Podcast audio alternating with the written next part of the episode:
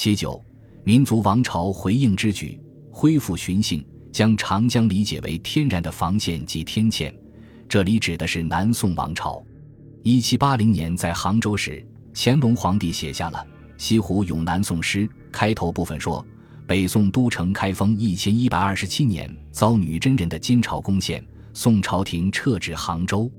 至少在乾隆皇帝的诗中，这里是繁荣南方的奢华之地。”乾隆皇帝将南宋君臣对于湖山一时之幸视作其不幸之源，然其不幸应在世。他特别指出，南宋的第二位皇帝孝宗供奉乃父及南宋第一位皇帝，也就是太上皇高宗，在杭州近郊景园七十八世游玩，都是打着尽孝的名义。在乾隆皇帝看来，这是自欺的做法。他一七八三年年初至年中所写的《宋孝宗论》。对此有详细阐释。南宋前三位皇帝及他们所声称的孝道，构成了这篇御制文的主题。文章一开始就重述人们普遍所认为的孝宗对乃父极为孝顺，而孝宗的继任者南宋第三位皇帝光宗则极端不孝。人们普遍接受的这一认识，成为乾隆皇帝的出发点，反思皇帝们，尤其是在巡幸中应用的孝道原则：人君之孝。与庶人不同，必当思及祖宗，不失其业。而宋朝的情况却是，正如表面上行孝的孝宗皇帝所做的那样，这些小节包括了于亲。然而，在乾隆皇帝看来，这种小节并不反映孝道，实际上是以此为名，肆意行乐。乾隆皇帝认为，孝宗并不像他的庙号能使我们相信的那样行孝。不幸的是。拜官小臣乃为临安士庶皆兴于孝，何其见之小哉？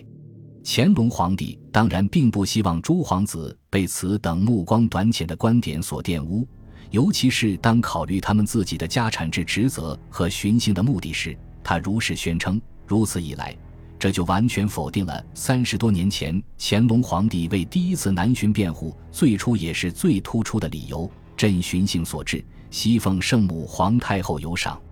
在金从山上见徐树奎被逆案之后，在有关皇帝放荡的谣言猖獗之时，乾隆皇帝明确声明：观光是孝道的一种虚伪表达，是汉族皇帝和精英的一种小节，无可置疑是一种肆意行乐的危险标志。这是对民族王朝的堂皇标准所做的修正。一七八四年第六次，也就是最后一次南巡，乾隆皇帝在杭州期间，写了一组关于西湖的诗，共十首。第二首《柳浪闻莺》写道：乾隆皇帝提到女真人的金朝，人们公认的满洲部落联盟的祖先，是他迫使宋朝廷撤至长江以南。这其中的民族含义，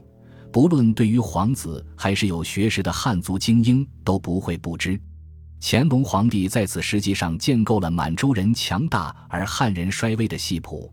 这能上溯至十二世纪，甚至可能更早。然而，在乾隆皇帝的思想框架内，今宋时运如此不同，不是历史环境的产物，而是民族身份的产物。数月前的一七八四年的阴历新年，就在最后一次南巡前不久，乾隆皇帝对于宋朝的批评又进一步上诉。将北宋的第三位皇帝真宗包括在内。如果说乾隆皇帝批评宋孝宗是因为后者曲解了巡幸的真正意图和目的，那么他找宋真宗的缺点，则是因为他唯以身居晋业为安，并无醒方官民之念也。乾隆皇帝在这里的总结有明显的错误，因为宋真宗也试图巡幸，但是乾隆皇帝隐瞒不利于自己的史实。只是为了服务于意识形态所需，将爱新觉罗家族的王朝规制所体现出的勤勉和行动主义这些积极的特性，与宋朝君主所展示出的纵情闲逸相提并论。巡幸成了有军事变化形式的满人刚毅和纪律的象征，而满人刚毅和纪律保证了北方和南方领土的统一。在这一问题上，乾隆皇帝完全蔑视宋朝统治者。他们所谓的未能进行适当的巡幸，反映他们缺少勤勉与纪律，而这则是源于民族的不上武力。一七八零年和一七八四年最后两次南巡经过杭州时，乾隆皇帝在两手同为御教场口号的诗中，用文字嘲笑南宋朝廷未能有效地展示武力。然而，具有讽刺意味的是，乾隆皇帝在这最后一点上用了许多笔墨。很显然，他不希望他的皇子们忘掉宋朝这些未能保住的帝国遗产，应引以为戒的故事。通过诗作的媒介作用。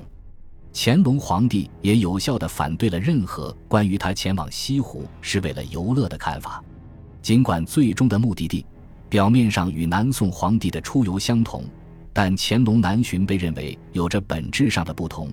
因为他们只是由清朝开创者最早实行的在疆土上更为全面巡幸体系的一部分。简言之。他们是与汉人有着重叠，但最终不等同于汉人做法的民族王朝传统的一部分。在此意义上，巡幸被想象为更具战争行动和狩猎纪律，而不是汉族士人观光的特征。一七八五年以降，乾隆皇帝反复声言自己身体健康，头脑机敏，这只不过是他借最后两次南巡进行的意识形态说教。同样也可以说，这是清廷对于南宋第一位皇帝及高宗的贬低。康无为在三十多年前已指出，我们很清楚地认识到，乾隆皇帝坚决拒绝过早的放弃皇位，这不仅是乾隆皇帝自己性格在起作用，而且显而易见，也是清朝民族王朝的意识形态使然。本集播放完毕，感谢您的收听，喜欢请订阅加关注。主页有更多精彩内容。